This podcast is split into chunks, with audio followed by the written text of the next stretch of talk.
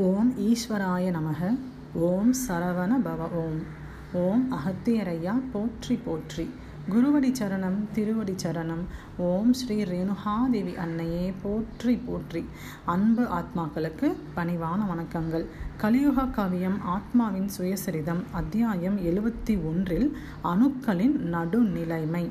அதாவது ஒரு அணு எனப்படுவது துணை அணுக்களை கொண்டது. உள்ளே மூலக்கூறுகள் இருக்கும். அதற்குள்ளே மையக்கரு இருக்கும். மையக்கருவைக்குள்ளே பிரிபடாத ஆற்றல்கள் இருக்கும். இதுதான் ஒரு அணுவினுடைய ஒரு வடிவம். இப்போ மனிதர்களாகிய நாம் நினைக்கக்கூடிய ஒவ்வொரு எண்ணங்களும் சென்று சென்று சென்று துணை அணுக்களில் படியும். இது போன்ற பல வகையான எண்ண அலைகள் வந்து அந்த துணை அணுக்களின் மேல் படிய படிய படிய அதனுடைய திரைகள் வலுக்கும் அதனுடைய திரைகள் வலுத்தால் உள்ளே இருக்கக்கூடிய ஆற்றல்கள் எளிதாக வெளியே வர முடியாது. இதுதான் இது இதோடைய தாத்பரியம். இப்போது ஒரு உடலிலிருந்து ஒரு ஆத்மா பிரிந்து வெளியே செல்கின்றது என்றால் பிரிப்படாத அணுக்களில் இருக்கக்கூடிய மையக்கருக்களை மட்டும் எடுத்து செல்லும் அப்படின்னு பார்த்தோம். அப்படின்னா இப்போ ஒரு மனிதர் வந்துட்டு அவருக்கு ரொம்ப வயதாயிடுச்சு. அவர் வந்துட்டு இறக்கக்கூடிய தருவாயில் இருக்கிறார் என்றால் அவருடைய மையக்குரு எல்லாம் பிரிந்து அந்த ஆத்மாவுடன் சென்றுவிடும். அப்போ அந்த ஜென்மத்தில் இருக்கக்கூடிய எண்ண பதிவுகள் எல்லாம் அந்த உடலுடன் உடலோடு சேர்ந்து அழிந்துவிடும். அந்த ஆத்மா இப்பொழுது அடுத்த பிறவி எடுக்கிறது என்றால் ஒரு குழந்தை ஒரு ஒரு பிறந்த குழந்தை எப்படி இருக்கும் என்றால் இதனுடைய மையக்கரு அனைத்தையும் சென்று அந்த குழந்தையினுடைய சிரசில் பதித்துவிடும் இந்த ஆத்மா. அப்போது அங்கே இருக்கக்கூடிய துணை அணுக்களில் எந்த எண்ணங்களும் இருக்காது. நடுநிலைமையுடன் இருக்கும். இங்கே இருந்து எடுத்து செல்லப்பட்ட மைய கருவிலும் எந்த எண்ணங்களும் இருக்காது. அதுவும் நடுநிலைமையில் இருக்கும். இப்படி தான் வந்துட்டு ஒரு குழந்தையினுடைய வாழ்க்கையை வந்து தொடங்குகிறது. அது பின்னால் தன்னுடைய பெற்றோர்கள் அப்ப சுற்றத்தார்கள் கொடுக்கக்கூடிய எண்ண அலைகள் அனைத்தும் அந்த குழந்தையினுடைய துணை அணுக்களில் சென்று படிய படிய படியவே அந்த குருதி வந்துட்டு அங்கே கடினமாகிறது இல்லை தடிக்கிறது அப்படிங்கிறாங்க. அதனாலேயே என்ன சொல்கிறாங்கன்னா ஏழு வயது வரை அந்த குழந்தைகளுக்கு எந்த பாடத்தையும் புகட்டக்கூடாது. ஏனென்றால் ஒரு கரு நன்றாக வளர்ந்து ஆற்றல்கள் பிரிந்து வெளியே வருவதற்கு ஏழு பிராயம் ஏழு வயது வேண்டும் என்று நாம் சென்ற அத்தியாயத்திலேயே பார்த்திருந்தோம்.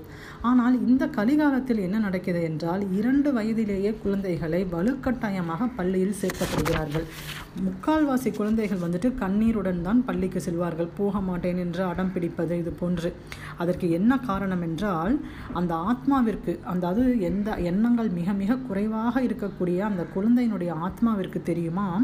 தன்னுடைய குரு குருதி கடித கடினமாகிறது. அதை உணர்த்துவதற்காகவே அந்த குழந்தை வந்துட்டு அழுகைகள் கோபதாபங்கள் எல்லாத்தையும் வெளியே காமிக்கிறது அப்படிங்கிறாங்க. ஆனால் அதை புரிந்து கொள்வதற்கு பெற்றோர்களால் இயலாத காரணத்தினால் அந்த குழந்தையால் ஏதும் செய்ய முடியவில்லை. அதனால் என்ன நடக்கிறது என்றால் இளம் வயதிலேயே அனைத்து பாடங்களும் கற்பிக்கப்படுகின்றன.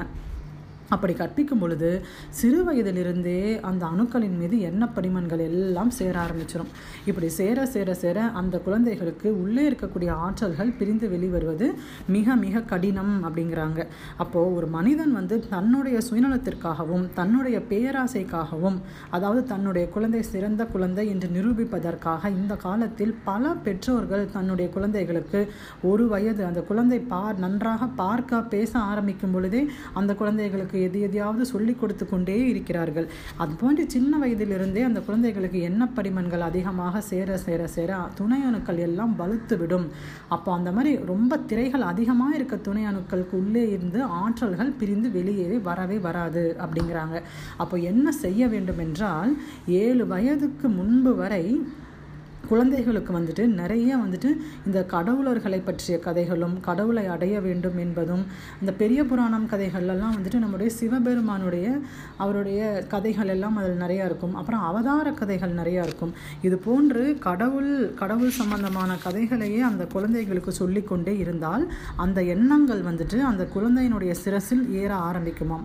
அப்போ அவர்களுக்கு இந்த சிரசில் வந்துட்டு இது போன்ற நல்ல நல்ல எண்ணங்கள் கடவுளை நோக்கிய அந்த எண்ணங்கள் ஏற ஏற ஏற மேலிருந்து ஆத்மாவினுடைய ஈர்ப்பு சக்தி வந்துட்டு அந்த எண்ணங்களை ஈர்க்கும் அப்படிங்கிறாங்க. அப்போ நேரடியாக அந்த காந்த அலை ஆத்மாவில் இருக்கக்கூடிய காந்த அலை வந்துட்டு அந்த மையக்கரு மீது பட்டுக்கொண்டே இருக்கும். அப்போ அந்த குழந்தைகளுக்கு மிக மிக எளிதாக அனைத்து கருக்களும் பிரிப்படும் அப்படிங்கிறாங்க.